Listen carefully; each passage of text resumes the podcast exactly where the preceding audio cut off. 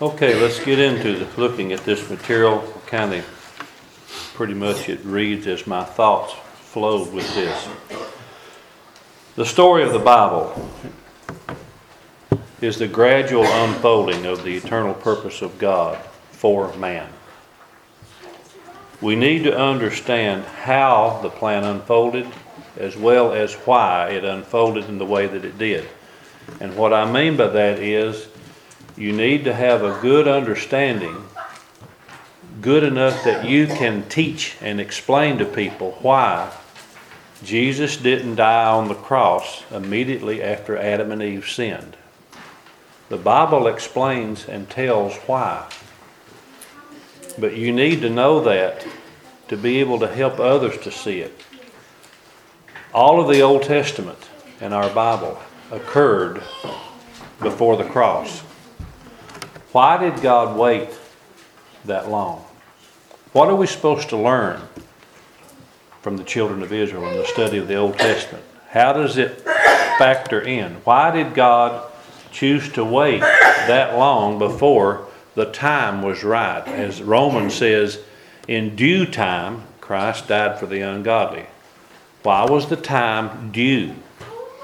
Other versions of that verse says, at the right time Christ died. Why was the time not right back in Eden? Why was the time not right any time before the flood? Why did God wait so long before Jesus took care of the matter of sin? This is what I hope to help you to see. You may already know it, I'm not suggesting that you don't. But there was a reason why things happened in the Bible as they did. Everything was according to how God planned it to happen. And we benefit from that. And so this material tonight kind of focuses on what God's eternal purpose is, as well as, you know, sometimes we can understand what something is by answering what it's not. What is God's purpose not? Some people have the erroneous understanding of what it is. God's eternal purpose refers to God's intentions to save man from sin. Now that's mentioned often in the Bible. Peter made a statement in 2 Peter chapter 3 and verse 9. Said that God is not willing that any should perish, but that everybody should what? Come to repentance. Well, that's not God's eternal purpose because that's never going to happen. Everybody is not going to repent of their sins. You see that? You see that? That's why that's not God. Although that's God's desire for all of humanity, that's not his eternal purpose, for that will never happen. Similarly, in, in 1 Timothy chapter 2 and verse 4, Paul wrote to Timothy and said that it's God's desire for all men to be saved and come to the knowledge of the truth. Class, is that ever going to happen? Is everybody going to learn what to do to be saved and do it? But yet, that's God's desire. God wants that for all of us, but that's not his, that's His desire but that's not the eternal purpose of God because that's not going to happen either. Matter of fact, we know from passages like in Matthew, when it talks about the straight way and the broad way, most people's going to wind up where? In the place that God doesn't want them to be. Most humanity is going to be there. But it's God's desire for everybody to be in heaven. But that's not going to happen. God wants us all to repent. But that's not going to happen. So that's not his eternal purpose, these two passages. But we do learn from these two passages that man's salvation was a desire of God for man. But you notice there that it requires two things. In order for anybody to be saved, two things are going to have to occur. They're going to have to come to a knowledge of truth. And they're going to have to repent. Now, learning how to repent and learning truth. Learning how to do both of those things, that is what we're talking about when I speak to you about God's eternal purpose. And so focus your thoughts that since it was God's eternal purpose to accomplish the means whereby I could learn or come to a knowledge of the truth.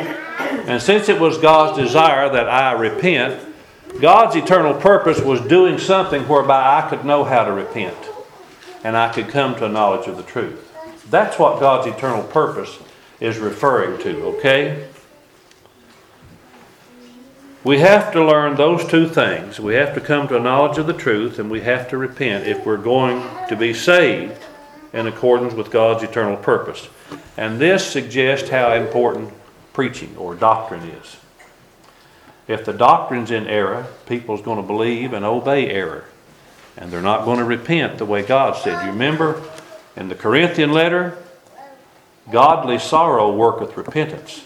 But there is a repentance like Judas performed. Was it genuine? Judas repented. Was it what God wanted? Being regretful that you messed up, there's a sorrow of the world that the Bible mentions about. That's not godly repentance. So we can repent and still be lost. You see how everything focuses upon what were you taught? What were you told? Were you told accurate things? You may have responded in sincerity to some plan of salvation. Was it truth? If not, even though you believed it and you obeyed it, has your relationship changed? You see why the Apostle Paul stressed that in Romans 6 17 and 18 that there is a form of doctrine that had to be delivered or preached as well as obeyed from the heart. What if you were preached error and you obeyed it from the heart, Robbie? Is your relationship changed with God? That's very simple, it? How important is doctrine? This is why God's eternal purpose needs to be understood.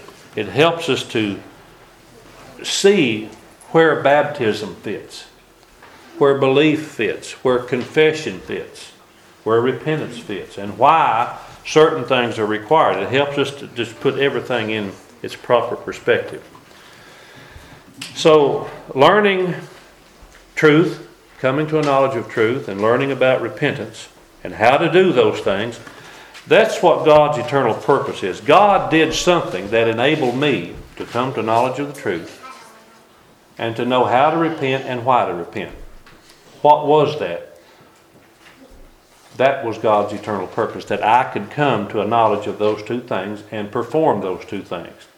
So, what did that involve? But tonight we want to go back and focus upon when this began. The one more passage I have there that shows how important doctrine or teaching is. If you turn to the Gospel of John, chapter 6, the Gospel of John in chapter 6, Jesus here speaking. Beginning in verse 41, the Jews were grumbling about Jesus because he had made the statement, I am the bread that came down out of heaven. And they were saying, Is this not is not this Jesus, the son of Joseph, whose father and mother we know? How does he now say, I've come down out of heaven? Jesus answered in verse 43 and said, Don't grumble among yourselves. No one can come to me unless what happens? He's drawn by the Father. Think. How does God draw? How does God draw us?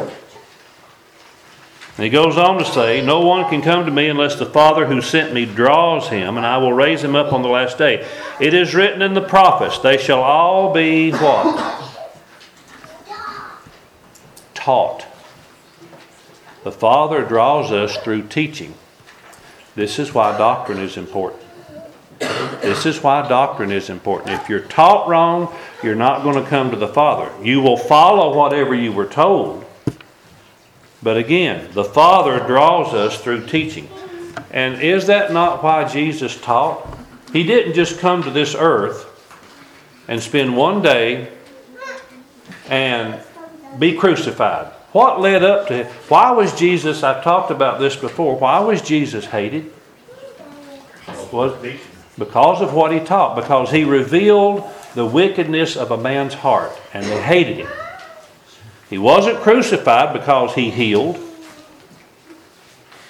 He was crucified and hated because of what he taught, because he taught truth. The 12th chapter of John, the last two verses, Jesus says, I didn't speak my own will. The Father gave me commandment what I should say and what I should teach. Now, what that tells me is Jesus clearly was told, This is what you're to preach and teach when you go to earth. And he says, I didn't make up my own doctrine. I was given commandment, and I could not go beyond that command or fall short of it. And the same thing, he said, I gave those words that he said the Father gave me in chapter 12 of John. In chapter 17, Jesus said in that beautiful prayer, I gave the words that he gave me to the apostles. They preached the same thing that I preached. Okay? And this is why doctrine is important. But now let's go back and notice some passages that talk about the eternal purpose of God. And I want us to understand when did the eternal purpose of God start? Or when did it begin? And in what format did it exist? In Titus chapter 1 and verse 2, we find that it began prior to the creation. Paul wrote to Titus here and said, In hope of eternal life, which God that cannot lie promised when?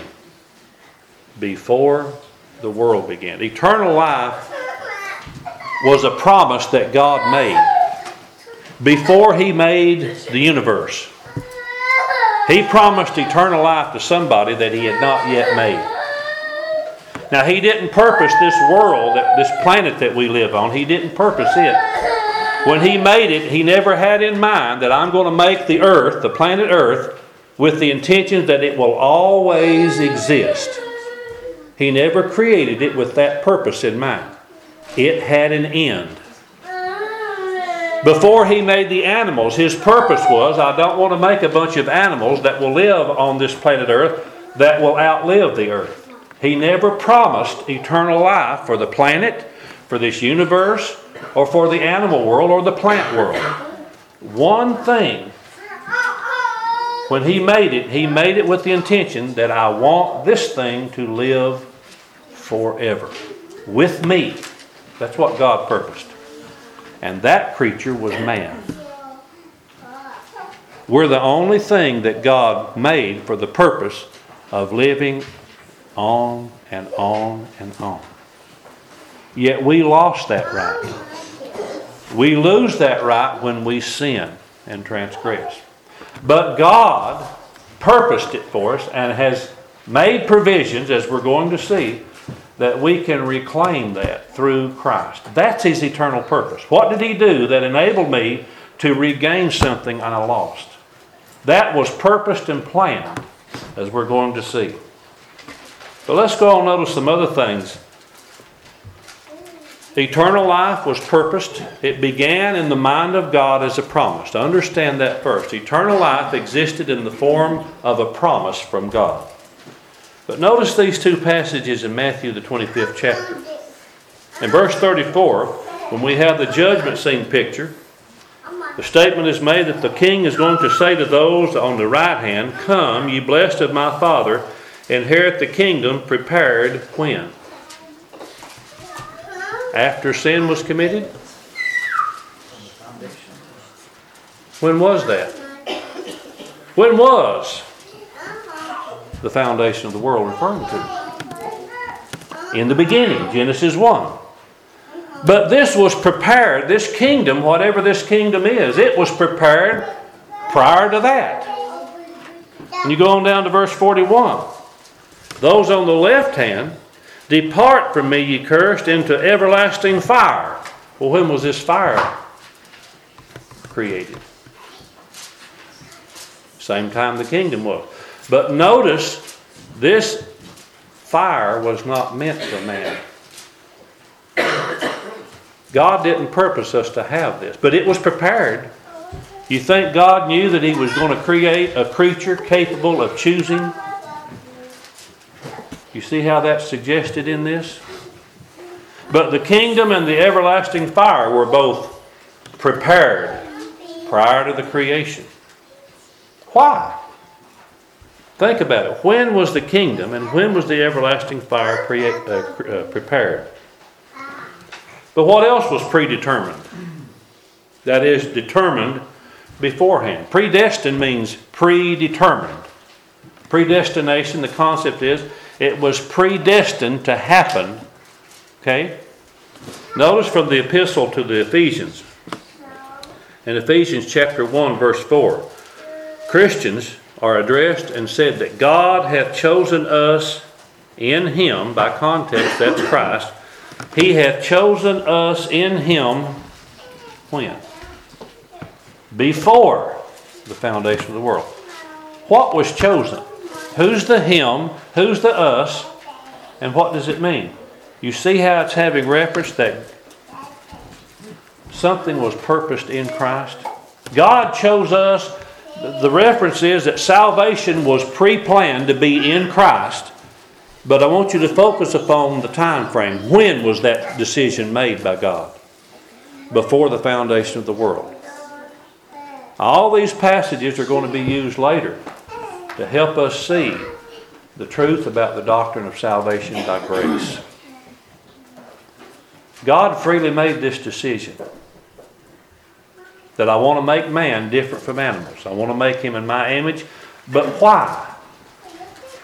And we, we're going to see, and I hope deeply appreciate how much love God had for us. He could have simply, by one decision, we could have been no different from a horse or a dog. If God hadn't purposed to make you different, you would have been no different from a cow. You would have had a beginning and an end. But God gave you a soul. God put a soul in man. He did not do that with anything else. And that's why you will live either in this eternal fire or this kingdom. Both were prepared. And this also, incidentally, helps us to see how important that we understand that we're not robots. That the, the, the other thing that's unique about a human is that they are free will creatures. We choose our destiny. God's made provision that we can know how to repent and know why we need to repent and what do we need to repent of. God's given us that capability because He's given us the instructions about why we need to repent. God's given us a knowledge of the truth, but now that can be wasted. All of that effort by God can be wasted if I choose to never spend much time in this book. So, Ephesians 1, verse 4 He hath chosen us in Him before the foundation of the world. Ephesians 1, verse 5 Having predestinated us unto adoption, unto the adoption of children by Jesus Christ to Himself. When was that done? When did God purpose that we would be His adopted children? Through Christ. That was purposed before the foundation of the world. Now, the reason I'm stressing that is because denominational preachers set forth salvation that all of this was a decision made by God after the fact. After you sinned, God said, I really love him and I feel sorry for him. Jesus, go down to earth. They've got it backwards. The problem that creates for them people is they think that that one act of Jesus is all that it takes. And so salvation is a one act step. Once saved, always that way. This is how that's come about the eternal purpose of God. When did God purpose to love us? It proves that, that God, like you said from the beginning, knew that man, man would have this problem of sin and it wasn't like that he didn't know that and he had plan A and then he had to come up with plan B Right. to take care of it. God knew how He was going to make us, and He purposefully made us capable of rejecting Him. And the only way we can accept Him is through this.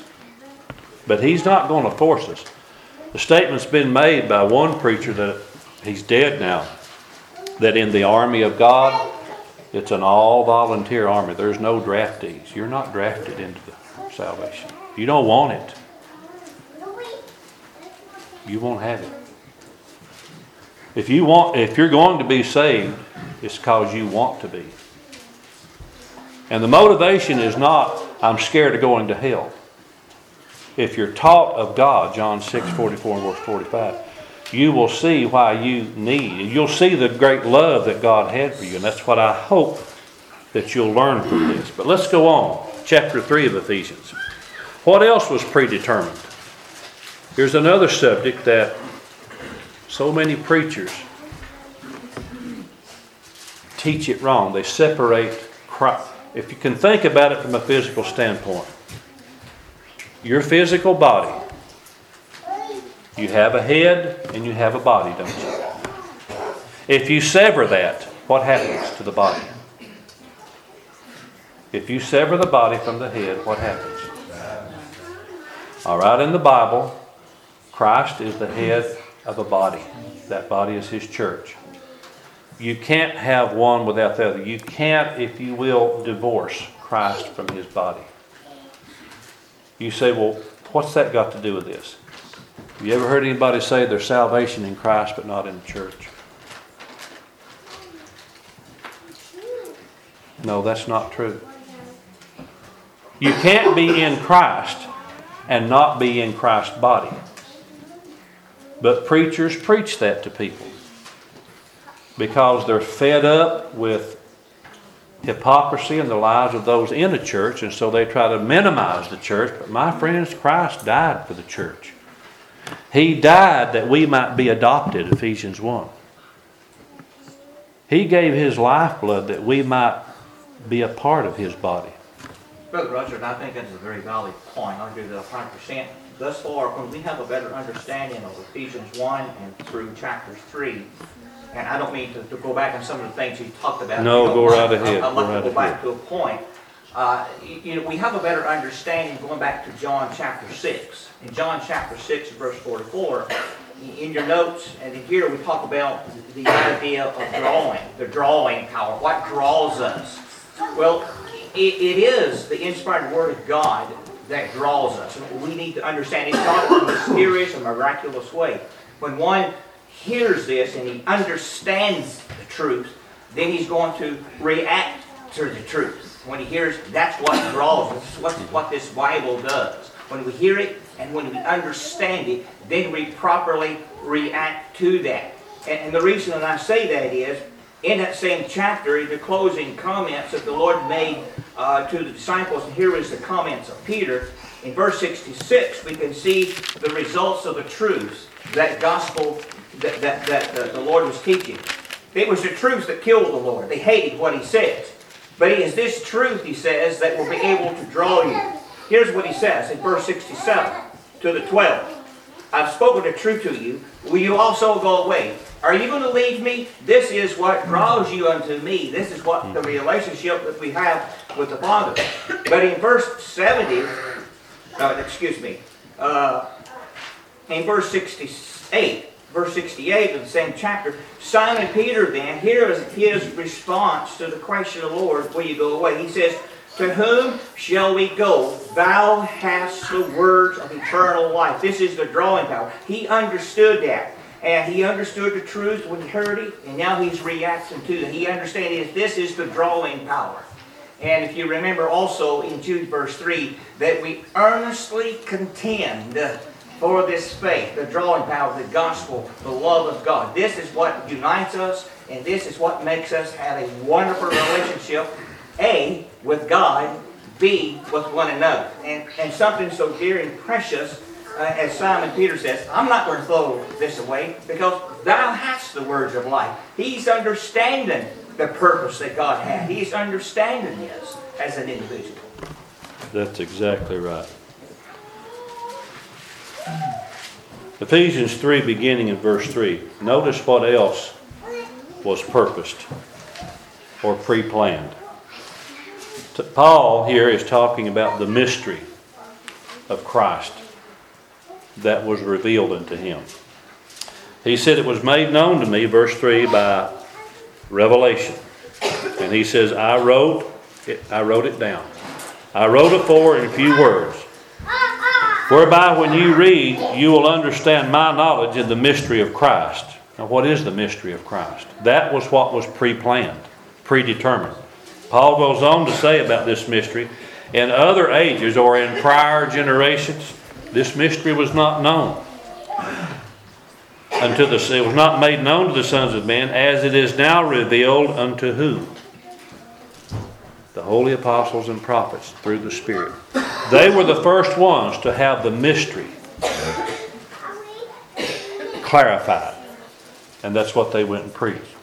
What was the mystery? Verse 6 that the Gentiles should be fellow heirs and of the same body and partakers of his promise in Christ by or through the gospel. That's the mystery.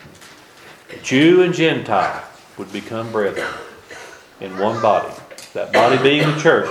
How was God going to do that? What unifies people who, who were at one time bitter enemies? And what is it that with us, even yet today? What is it that can make two men who have been at each other's throats? What enables them to become brothers? The gospel. A message of forgiveness. This is what the gospel does. He goes on, verse 7 Whereof I was made a minister, talking about the gospel, whereof I was made a minister according to the gift of the grace of God given to me by the effectual working of his power. Unto me, who am less than the least of all saints, is this grace given, that I should preach among the Gentiles the unsearchable riches of Christ, and make all men see what is the fellowship of the mystery. Notice, which from the beginning of the world was hid. Why did God hide the mystery for centuries? Why did God do that?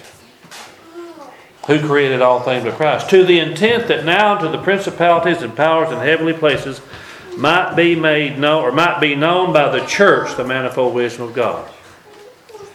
According to the eternal purpose which He purposed in Christ Jesus our Lord. Summing up this text of Ephesians 3 3 through 11. You know what was pre planned? The church of Jesus Christ, which is His body. God purposed to create the church. That is an institution where all who have been saved, they are in that institution.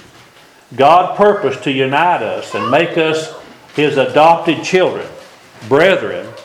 He purposed to accomplish that's his eternal purpose. When did that happen? When did that happen? Okay? What did God do to provide eternal life. He desires all men to be a part of His church, but everybody's not going to be a part of the church. He wants all men to repent of their sin, but that's not going to happen. But He created something whereby people can be saved. That's His eternal purpose. That's been fulfilled in Christ. It was accomplished in Acts chapter 2 when a response was made to the preaching that there's salvation available in Christ.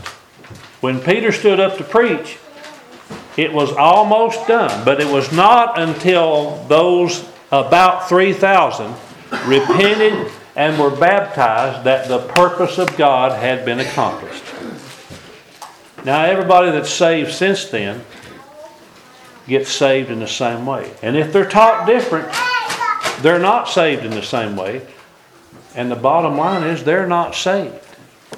And that's the responsibility that we have is to help people see that if you're taught something different or other than what the apostles preached, it's another gospel.